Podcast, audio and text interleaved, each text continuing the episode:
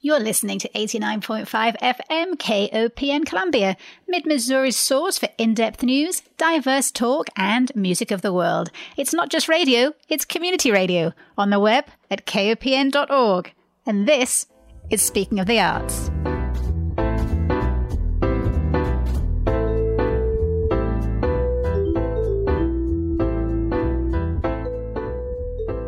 Speaking of the Arts on KOPN, an hour of news, views, and interviews on the arts in mid-Missouri. I'm Diana Moxon. We are less than 1 week out from the annual documentary film extravaganza that is True/False. And if, like me, you love spending a weekend vicariously diving into other people's lives and having epiphanies of both joy and outrage, then you are likely counting the hours until the fest kicks off next Thursday. In the second part of today's show, I am joined by three of my gal pals who are as excited as I am about spending next weekend in documentary land. I have art team volunteer Esther Stroh, former True/False film reviewer Becky Gibbs, and one of Columbia's most well-known arts lovers around town, Anne Mayer. But before we immerse ourselves in the world of film, I am delighted to welcome back to the studio one of my favourite guests, Winona Wiley from the Stephens College Theatre Department, along with actors Cameron Pilly and Fiona Blue, to talk about their production of the Sophie Treadwell classic play Machinal, which is on this weekend. And I know that you can pronounce it Machinal or Machinal, but apparently Sophie Treadwell preferred Machinal, so I've gone with that option. Oh. Okay, we typically go for Machinal, but okay, that's awesome. Yeah, challenge us. I read there was many different ways of pronouncing it, but that Sophie Treadwell had apparently said that she preferred Machinal. So there we go. Machinal, welcome to the show, Winona, Cameron, and Fiona. Hello. Hi. Hello. Now, as often happens, I know nothing about a particular play until one of the theatre groups in town presents it. And then I realise how poor my general knowledge is about theatre when it turns out that, in fact, it is a seminal play. And Machinal by Sophie Treadwell is exactly that. When the play opened on Broadway in 1928, it got rave reviews. The New York Times wrote that it was a triumph of individual distinction, gleaming with intangible beauty, and was lauded as a play that in 100 years should still be vital and vivid, which sadly it is. Yet it closed after just 91 performances and then pretty much vanished from view. It's described as a hard play to love, but what makes you love it? Oh God, so many things. I think the reason I love it is kind of what you touched on. It definitely transcends time. It's from, the 1920s, but here we are in 2019. Oh my God, it's almost 2020. It has almost been 100 years. And the story is still so relevant and so real, despite the fact that it's not realism and it's not like a genre that people easily connect to. You watch the story and you like feel for the woman, you know what I mean? You are with her 100% of the time. And it's just, that's what you come and see a play for, to feel things, and right. You very much get that from this piece. Cameron, there's a lot to unpack with this play, but let's start by talking about the genre of drama that it is very much part of, which is expressionist theatre. What are the origins of expressionist theatre, and what are some of the hallmarks of that style of theatre? Well, expressionism in general as an art movement started in Germany after World War I, after the German people felt like their promises of glorious war were diminished and they saw horrors that they had never seen before. And so they started to think that for the first time really that their government was not behind them and they were just being pawns. And so from this, it became very dark. Expressionism came forth after realism was established as being really, really awesome, really, really great. But they were like, you know what?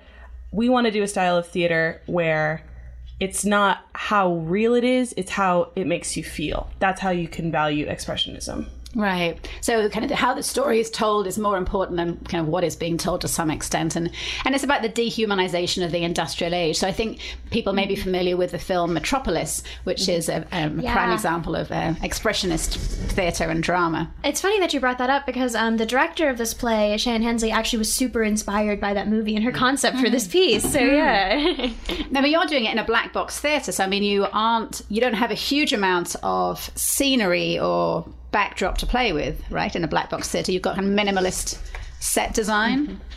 Our set designer, Jess Lorenz, actually did a phenomenal job with, making the set design still, really compelling. Because obviously, from your research in the show, I'm sure you know that there are many different settings here. Right. So you do have to use very minimalistic pieces. But the lighting designer and the scenic designer were kind of able to create this beautiful, skyline and backdrop that really helps encompass, the mood of the story and brings you in. Right. Yeah. But inspired by Metropolis. Well, that's great. Yeah. So tell us a little bit about the play. The plot of the play is it's a story of a woman who murders her husband, and that's the plot. But then the plan of the play is to tell this story, showing different phases of this woman's life, in none of which she finds any peace or any place for herself. So let's start with the plot.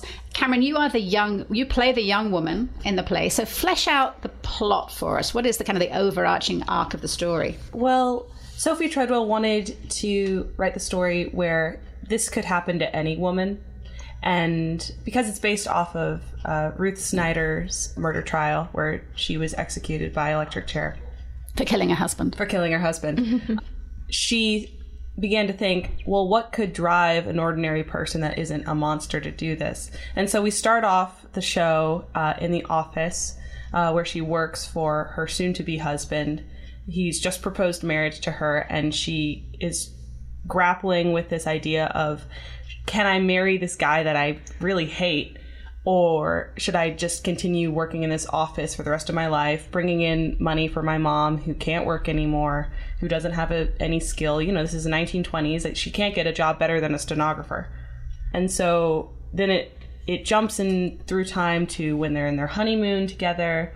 And after they've been married for a while, after they've had a baby, it jumps into very specific slots in her life that really are all aha moments. Now, we should say that the play is very loosely based on the Ruth Snyder murder trial. So Ruth Snyder murdered her husband with her lover in, I think, probably 1926 or 27. And she was the first woman, I believe, to go to the electric chair in New York State. And that was in 1927. And this play came out in 1928. And so it was really the trial of the century described at the time. Celebrities packed the courtroom. It was just fascinating to the media, this murder, because it wasn't a very clever murder. So they were very easily caught, and this inspired the play.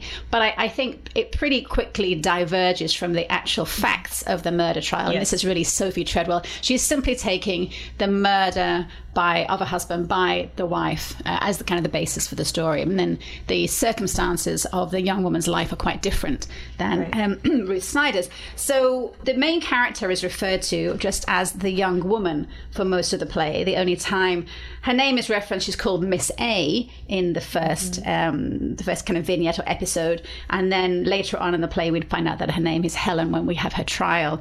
Why does she not have a name? I think it does come back to Sophie Treadwell wanting to keep this a story that any woman can relate to.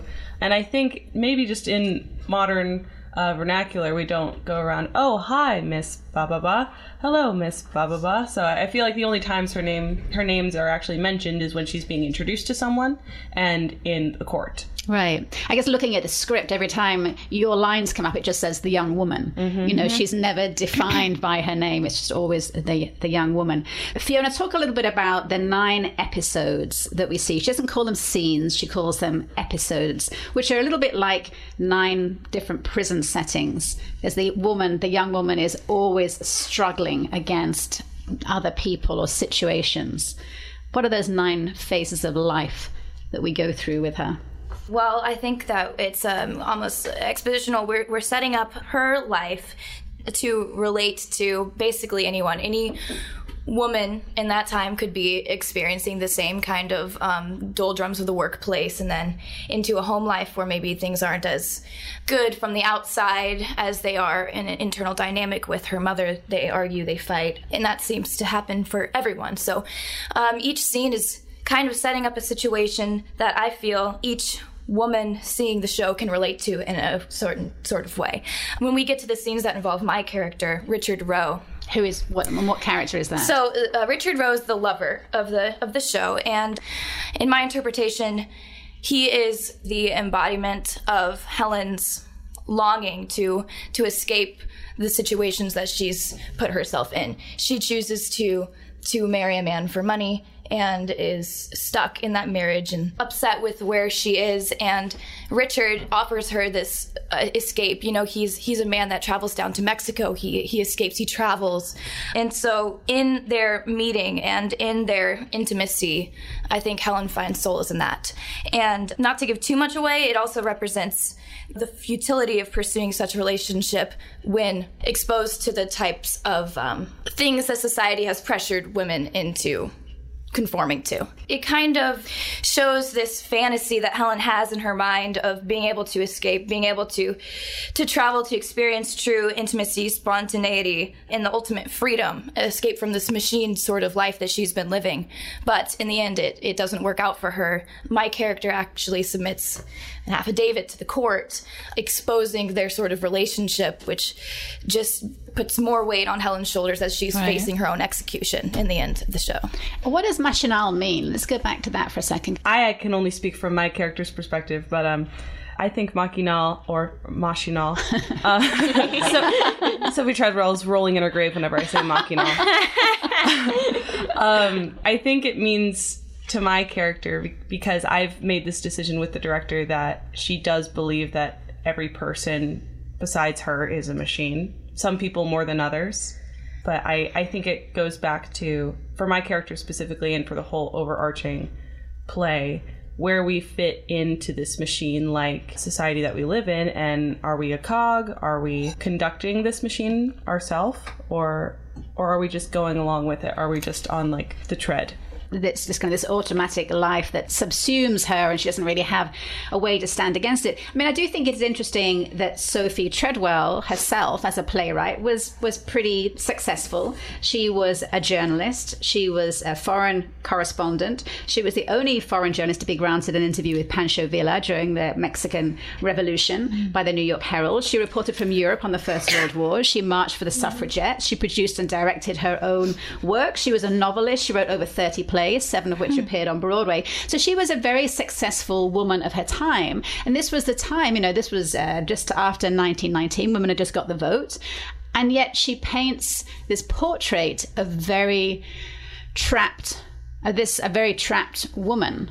But that wasn't her life at all. So there seems like there were opportunities for some people, but she chose to write about somebody who wasn't able to escape. Yeah, I think she was writing for someone, you know, who wasn't her, for someone who didn't have the opportunities that she had to help tell the world about, like, situations like this.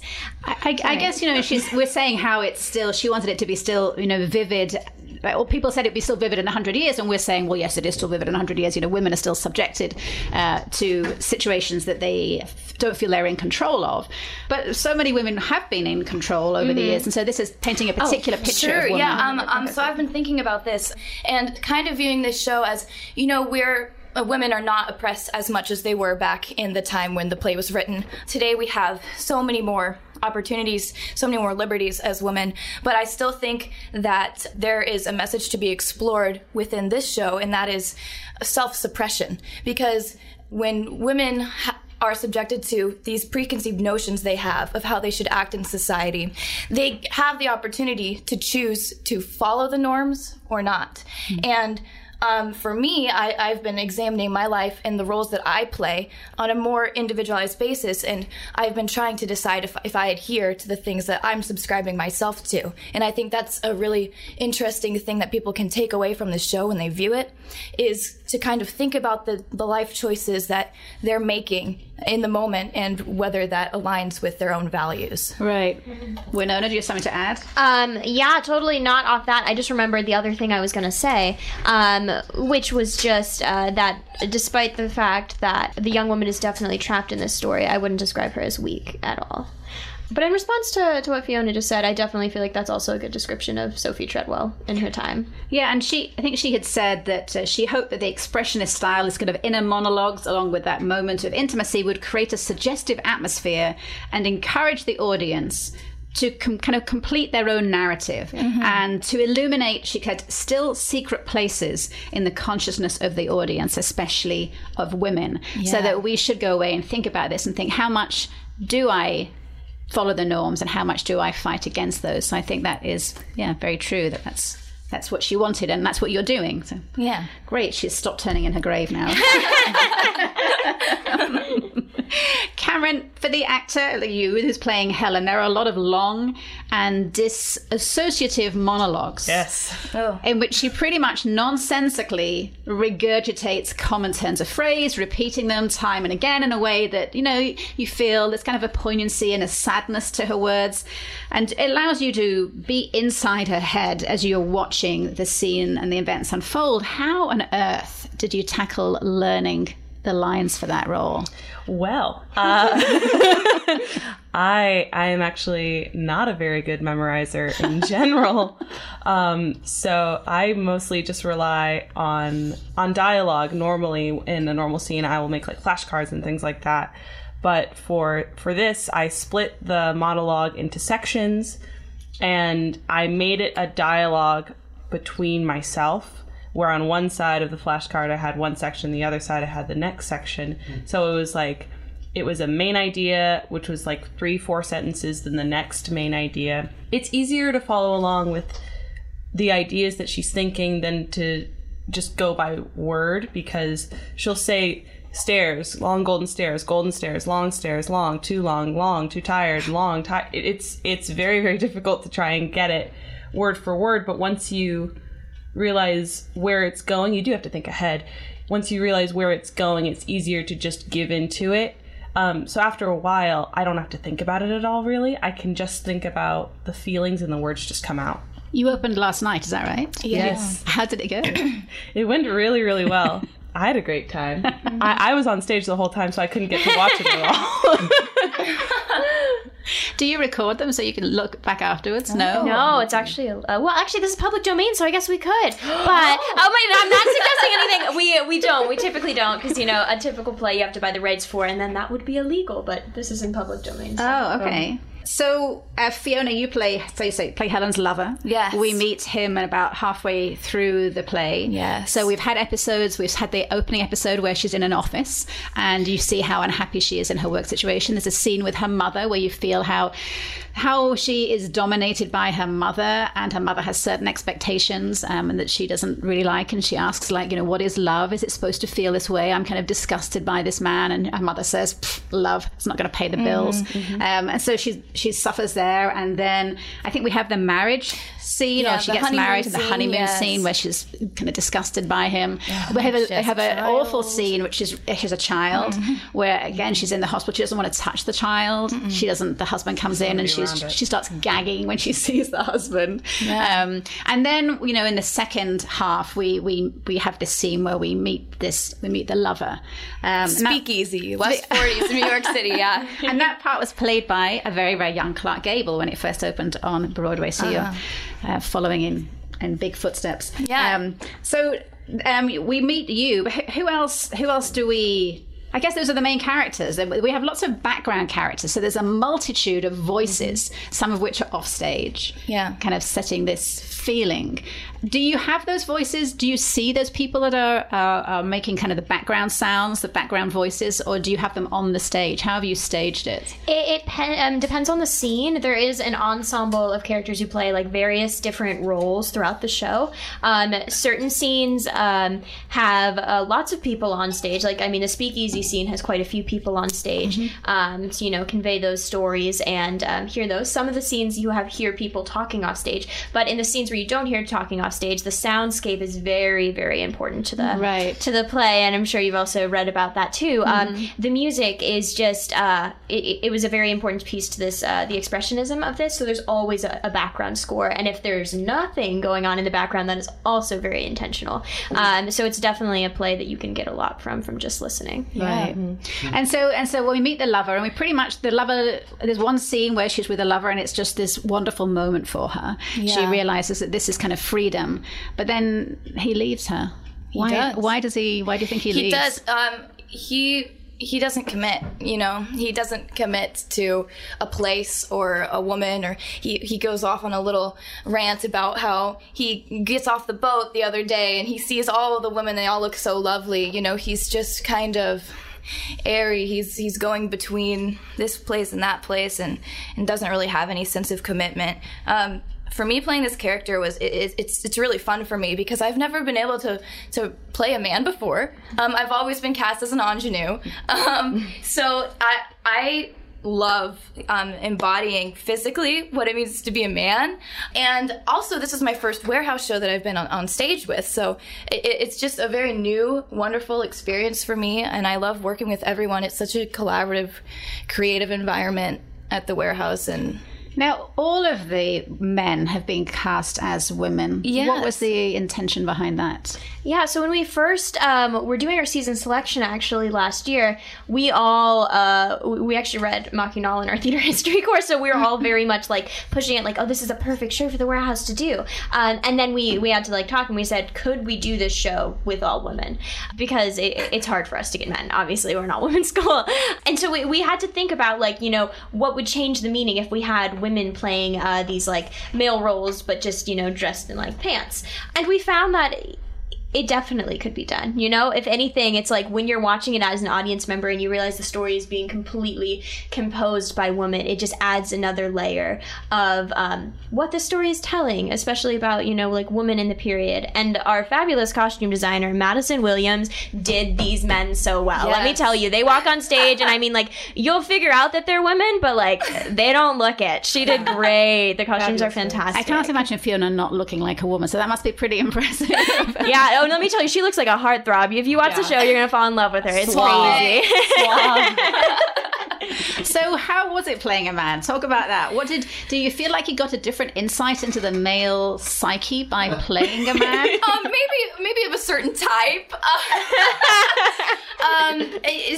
It's very, I love playing with physicality, and I love playing with different placement in my body, how I carry myself, what propels me forward. It's very interesting to kind of lead your body with your hips rather than anything else.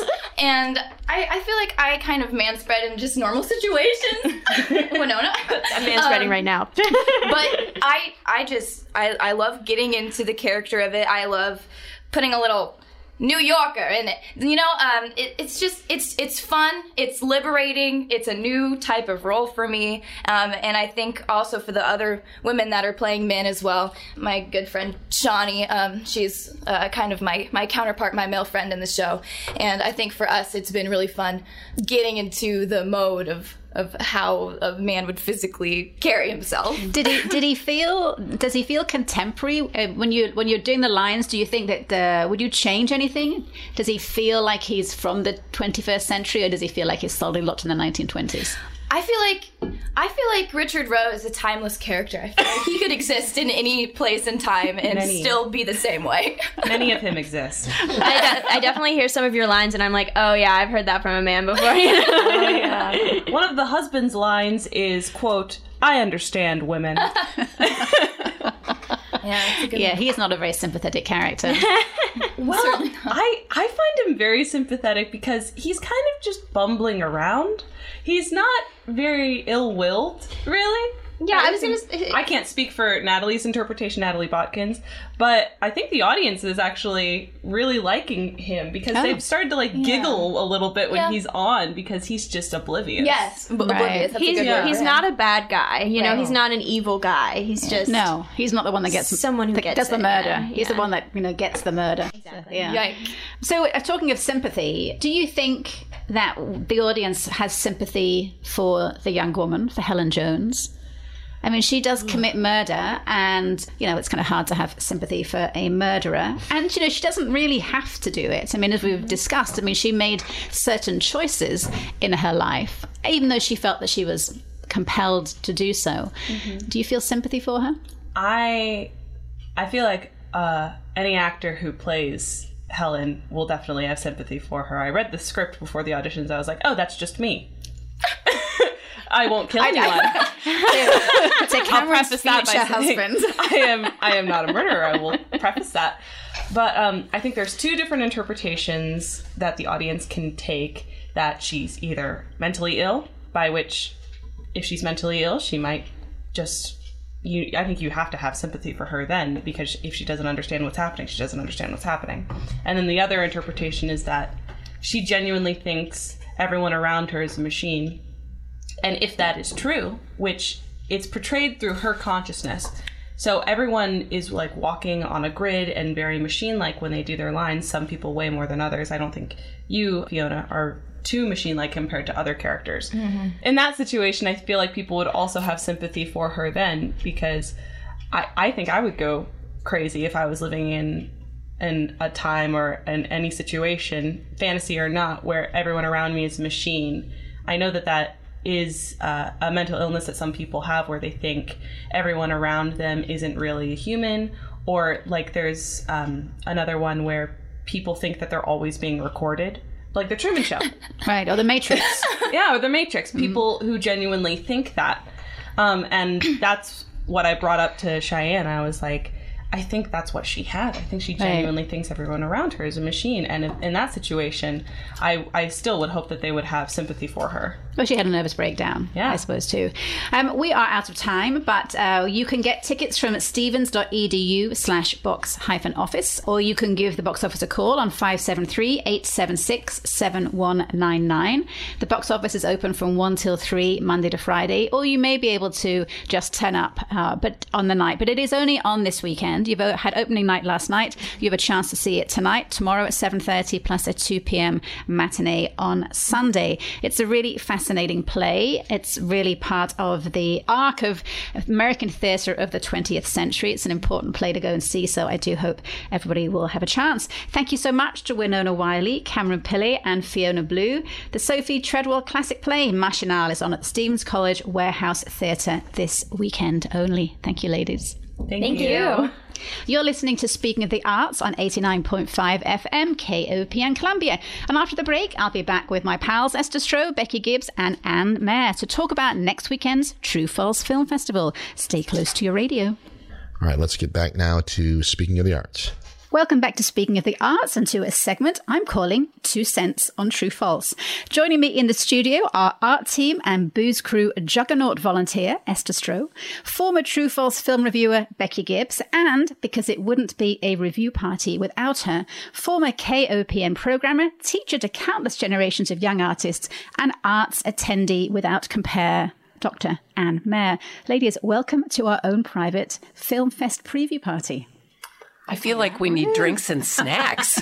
We should have gotten some. No drinks in the studio, I'm afraid. Oh, okay. You know the rules. I know. Now, the first True/False Film Fest was in 2004, and Esther and Anne, you have both not only attended every festival, but in Esther's case, you have also volunteered at every festival, so you are true devotees. And thinking back to that first year, did you think it would become such a world-famous festival? Anne? Well, there was a January snow day, and we were ragtag fans.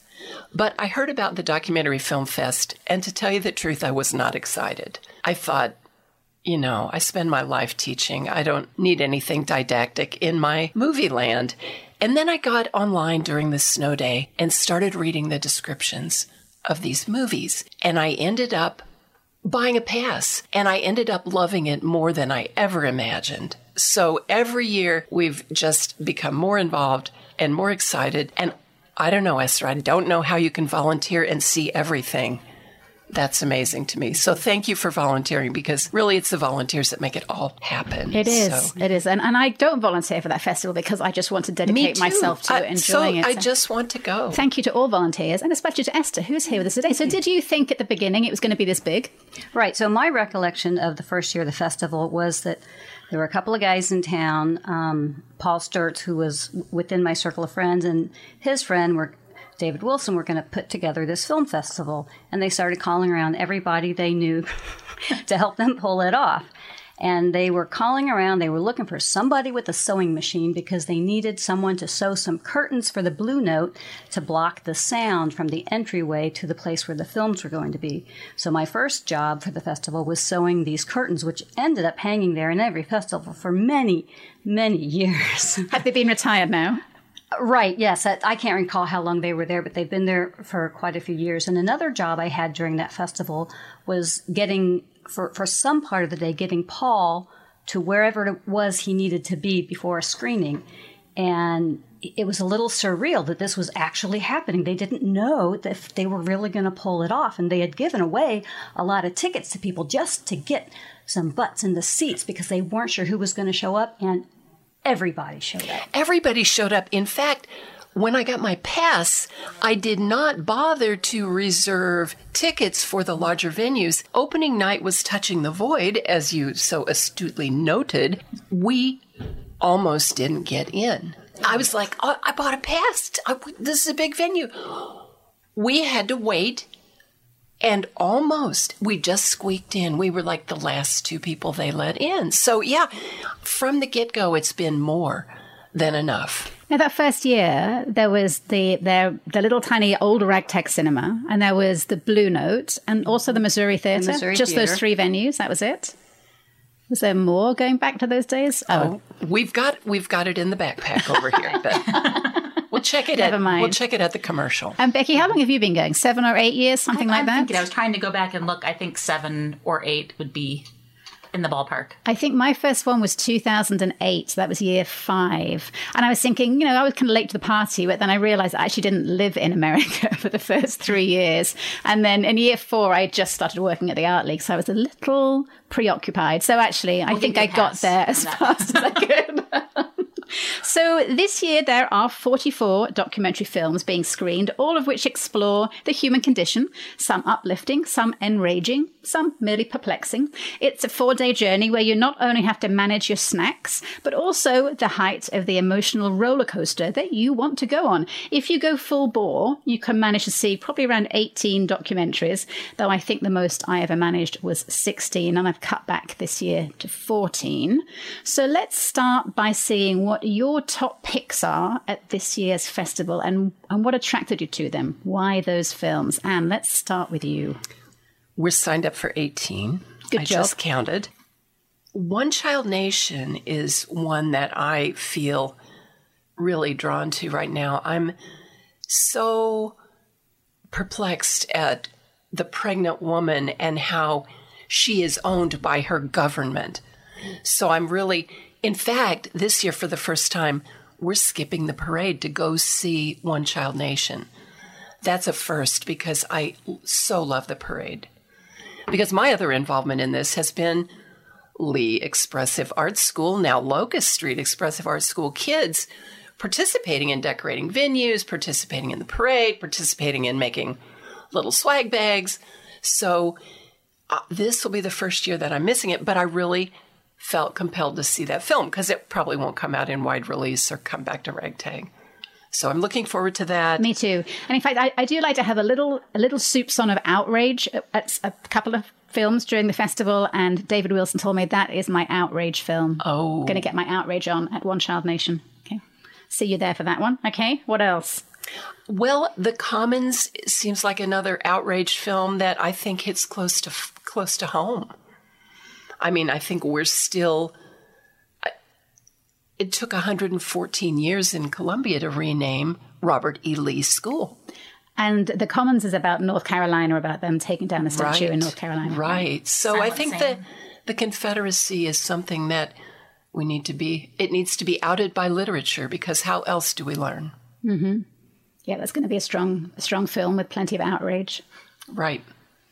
Anything else? What about any amusing ones? Do you have any lighter moments in your top picks? Mr. Soul, and I think that Midnight in Paris is going to be great fun. And Midnight in Paris is about a high school in Flint, Michigan, and they're getting ready for prom. So I think that'll be a beautiful film with lots of fancy prom frocks. Right. So I think they'll be happy. I was kind of glad to see that there weren't 10 must-see war films this year. Yeah. Because you have to see the must-see ones, but not 10. Not 10. Yeah. The emotional hangover is too great on Monday morning if you've really gone for the full emotional journey. Esther, what are you looking forward to? Okay, well, it always amazes me to see the different films that my friends pick out. So for me, I always try to do the uplifting ones. There's so many films, and it's just like I have to see uplifting ones. So this year I'm really interested in Apollo 11. I loved seeing In the Shadow of the Moon, which was the opening night of 2007. And anything that has to do with the moon or space, like or physics or science, like Particle Fever a few years back, I'm all about that. I'm also really interested in seeing Tightrope, and it's about a traveling Mexican circus because there have been other ones. There was Circo that we had in 2011, and I swore there was another one, and I looked through the books. America. Last year. Well, that's what it, yeah. That was not a traveling Mexican circus. Not directly, but the one character was. Okay, but it was this. It was Tightrope. It was actually here in 2010 as a sneak preview. And I'm like, I knew it. Anyway, so I'm going to see that one. And I'm also interested in Midnight in Paris because I think it will be similar to like Order of Myths, which is one of my favorites of all time, which is about Mardi Gras in Mobile, Alabama. Mm-hmm. And then the other one is Celebration, Yves Saint Laurent story. Right, yeah. That one did not make it onto my final list, and I think that's going to be one of the ones that I'm going to regret not fitting in. You never know. You think you know what you're going to like, but you know. Yeah, that's true. Right. That's true. Becky, what's on your top picks? Well, I always struggle because the descriptions only get me so far, you know, so I can give you an idea about whether it's going to be I won't be able to tell you after the festival whether or not these were really the things I wanted to see. But the cold case Hammarskjöld, I'm terrible at the pronunciation. You can probably get me that. Good enough. That one, I'm really interested in. I love The Ambassador. I know that Brugger was like kind of the bad boy of the documentary-ish world. So that, I also, Celebration is one that the idea that the film was made, shown once, and then sort of canned because, people who were represented in the film didn't maybe perhaps like the way they were represented, so it makes me want to see it. That's the East Saint Laurent one? Correct. Okay. And Amazing Grace, I just love I like a lot of the music films, it turns out. A lot of the ones that have, music as their background are ones that... And Amazing Grace is about Aretha Franklin, and it's all filmed at a concert that was recorded in a church back in the 1970s. So the whole film is the recording of this concert. I think I'm right in saying. I think that's true. And the other one you mentioned, the cold case Hammarskjöld, is a Mads Brugger. And Mads Brugger is a Danish director that has been had two films in the festival previously, one called The Red Chapel, where he went to North Korea in a very edge-of-your-seat film where you thought at any minute he is going to get arrested and we're never going to see him again because he was flying so close to the edge in that film and making fun of the North Koreans. And then he came back a couple of years and he actually came to Colombia for The Ambassador, where he went to the Congo to research, I think, diamond trade. And again, he was running up against gangs with big guns and somehow... And he was posing as an ambassador, which he wasn't. So he lied all the way through the film and somehow made it through. So this cold case, he goes to, is it South Africa or Zimbabwe? Somewhere in southern. Crash, I think, was in the Congo. So it's back to that area. I think. I'm not sure about that. So Dag Hammarskjöld was the United Nations Secretary General in the late 1950s, early 1960s, and he was killed in a plane crash whilst he was still the Secretary General. And it was always a little suspect as to how this plane had come down. And so Mads Brugger, our investigative Danish journalist, has gone over to find out the truth behind the plane crash. And in fact, there was something in the news quite recently that a Belgian-British fighter pilot had said, I shot him down. That was my job. I was told to shoot him out of the sky. And so I don't know whether that is in conjunction with this film coming out or whether it just happened to be at the same time. But anyway, that is going to be a good film. So that's definitely on my list. What have been some of your past favorites over the years? I love The Yes Men so much. Oh, my goodness. I loved The Yes Men. And they came twice. They came twice, yes. Yes Men fixed the world. Yeah, just hilarious. And there again, it's people pulling pranks and documenting themselves. I mean, the range of what documentary does and can do is pretty stunning. And I love it that True/False kind of goes the whole way. Mm-hmm. I've had so many favorites, but believe it or not, in spite of the fact that I see so many films in a weekend, there was one year where I went back to see the same film a second time. Oh my gosh. What was it? That was 20 Feet from Stardom. Oh. That was, see, the music. Yeah, I know, and just the story of the backup singers, you know, and not being in the spotlight, but all their work. It was just fabulous. And so, yeah, I went and I saw that one twice in one year. It was a beautiful movie and really well made too. Just a great, the way the story rolled out was really well presented. Becky, what have you got in your past favorites? I was thinking about, as we look at the opening night shows, Tim's Vermeer was one that I just, you know, I think I kind of rate films on how long they stay with me. Like if you ask me certain films, oh, you remember this one or that one, I have no recollection, even if I liked it at the time. So one that sticks with me. Definitely something like that. Yeah, that made it onto my list too. Tim's Vermeer was amazing. I always get a little bit of almost like a FOMO, fear of missing out, when I'm previewing the selections. Like, what if I don't choose the one that everyone is talking about? Maybe there's a sleeper that I've overlooked. And there is, of course, always the option to change your mind and queue up to see a different movie than the one you've chosen. But it is kind of a fun guessing game. So I wondered if you had any predictions for what you think is going to be the most talked about film this year. And have you got it on your list? I think we're all drawing a blank here. Yeah. I think Knock Down the House, for female, standing for Congress, I guess, in different areas, one of which is Alexandria Ocasio-Cortez. And I think the film probably focuses quite a lot on her, but there are three other women that run. And I'm not sure whether they all do get into office, but I think that's going to be a big one. My son actually was at Sundance and saw it there and said that... AOC Skyped in afterwards. Oh, I hope she Skypes into us too. Yes. Well, I think, so just looking at the little blurbs in the book, and they always say who will be accompanying the film, whether it's a director or one of the subjects. And so for Apollo 11, it says special guest. Mm. And so you never know who that might be. So could it be Buzz Aldrin? You know, we don't know. We so know I it's not going to be Neil Armstrong. But apart from that, you know. So that might be a really cool thing. You know, talking about that, when I think back over past festivals, it isn't always the films themselves that stand out, but it is that moment when you've spent 90 minutes immersed in someone's life, and then they walk out onto the stage, and I get teary every time that happens. Even if it's been a happy story, I'm so overwhelmed that person who is now so famous to me, who I feel so close to, is standing there on the stage. And it's a component of the festival that I fall in love with every year. What are some of your memorable stage walk-ons? The rapper. What was her name? Sunita. Oh, Sunita. Oh, my goodness. That was amazing. Afghani rapper. Yes, I still follow her on Facebook. She was delightful. Mm-hmm. Yeah. Loved the kids from Rich Hill. That one. It was such an emotional film. And then when they came, especially the young man, I can't think of his name now, that really had an impact on me. He and his father both being there. That was a good one for me. That was moving. Mm-hmm. Esther, do you have a standout moment of walkouts on the stage? Well, it wasn't so much a walkout, but one of the first years, I think it was 2006 or 2007, I was at one of the parties that was the Rise Up party that used to be at Uprise. And it was early on, so there weren't many people there. There's this elderly gentleman sitting there, so I went up and kind of struck up a conversation. And turns out he was the subject of a film that was there that year and called The Last Supper.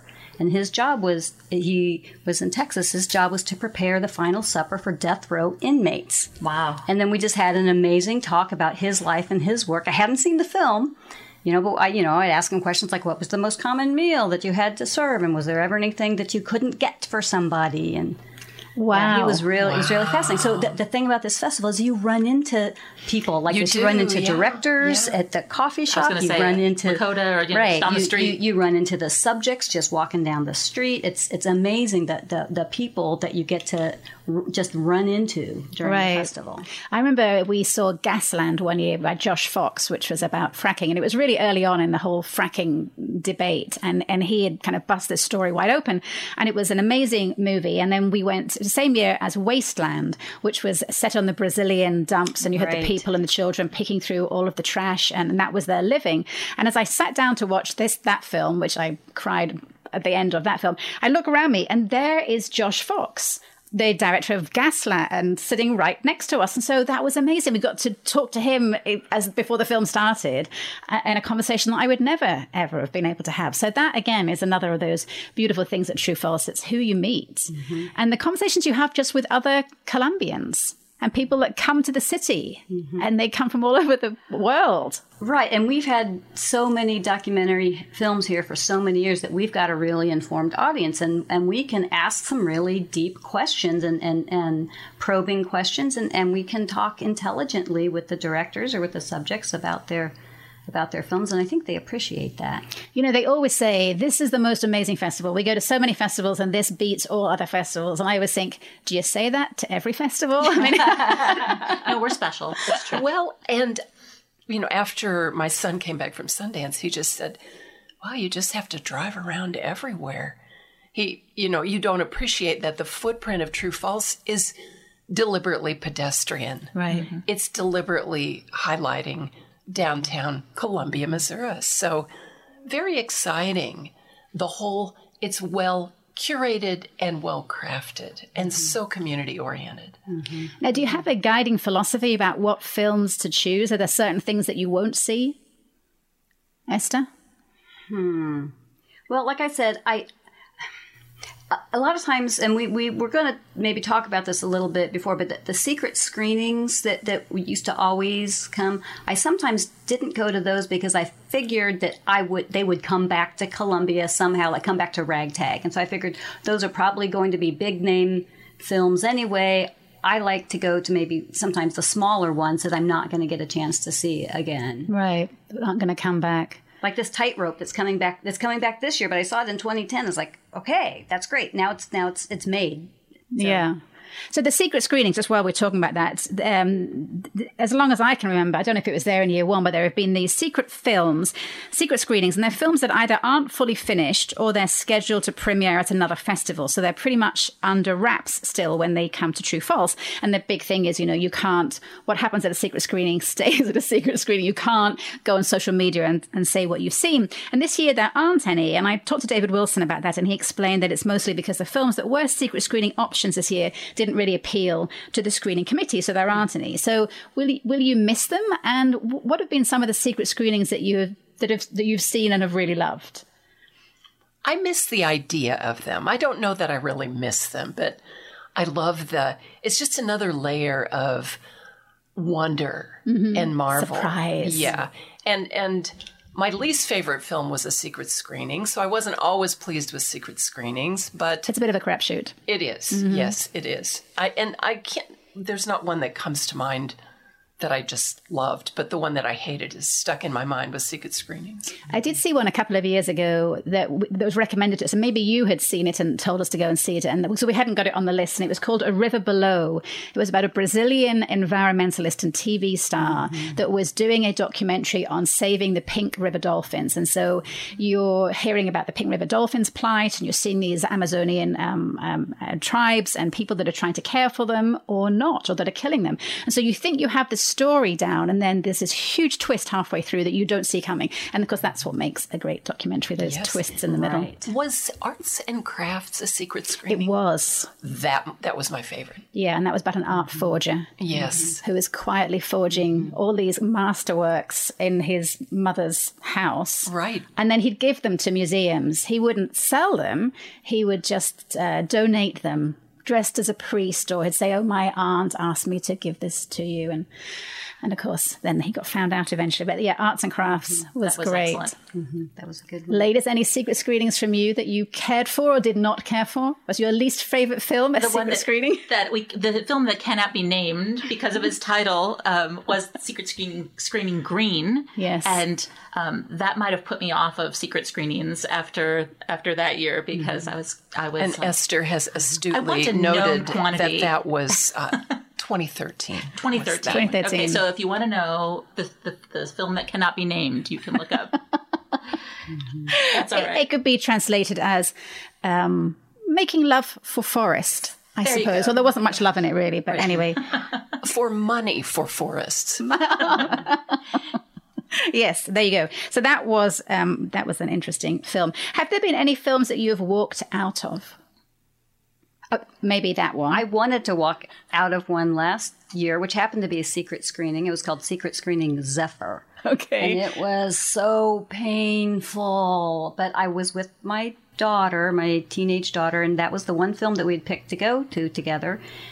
And she seemed to be enjoying it. And so I didn't walk out, but it was very painful. It was one man's philosophy of nature, and being a scientist, first of all, his philosophy was not did have no basis in science whatsoever, and it was just painful to listen to, about trees talking to him and that sort of thing. So, but your daughter enjoyed it. She seemed to like it. Okay.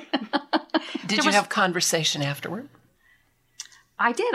Well, actually, I didn't stay for the Q&A. I said, I got to go. I mean, with your daughter. Yeah. I did. I said, did you stay for the Q&A? She said, yeah. And I said, well, did you like it? And she said, yeah, I seemed to like it. She thought it was interesting. I do remember one year being stuck in the middle of a row at Big Ragtag at I think it was an East European film about a village. I really can't remember. I blocked it from my memory, but I was literally groaning out loud because I was stuck. I really couldn't get out without disturbing everybody, so I just sat in my seat and made groaning sounds. Meditate yourself, remove yourself from that. I did walk out of Rat Film that was here a couple of years ago. It was late and I was tired, but I was. We were emailing beforehand, and I had said, why are you so viscerally angry and disappointed when you choose a true/false film and you don't like it? And so Esther replied and just said, a bad true/false documentary has a visceral agony to it because there are simultaneously 7 other really good documentaries showing within a mile of you, and you are not seeing them because you're seeing this. Number 2, you stood in the queue for an hour in the cold for that ticket. Number 3, you are so tired and hungry and hungover that your nerve endings are raw. Number 4, 6 of your best friends have raved about it. And 5, all of the above. That's why it hurts to make a bad choice. It's so true/false.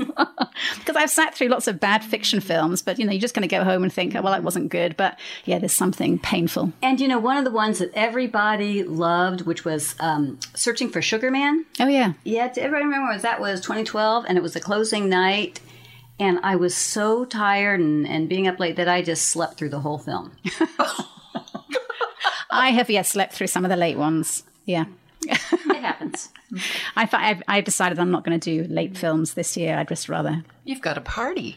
I haven't got any energy to party. Parties are for the young people and people like you, Anne, that just... I always think I'm going to party, and then I never do. I always go home. It's like, oh, gosh, it's time to go. Well, the parties are another over-the-top aesthetic thing. I want to go and see what did they do to transform the space, mm-hmm. because everything is so carefully considered mm-hmm. and flamboyantly executed. I mean, it just gets more amazing. So I want to visually be at the party and maybe have, one drink or one dance or whatever. I'm impressed. But yeah, mostly it's, I have to go see it, but then I have to go sleep.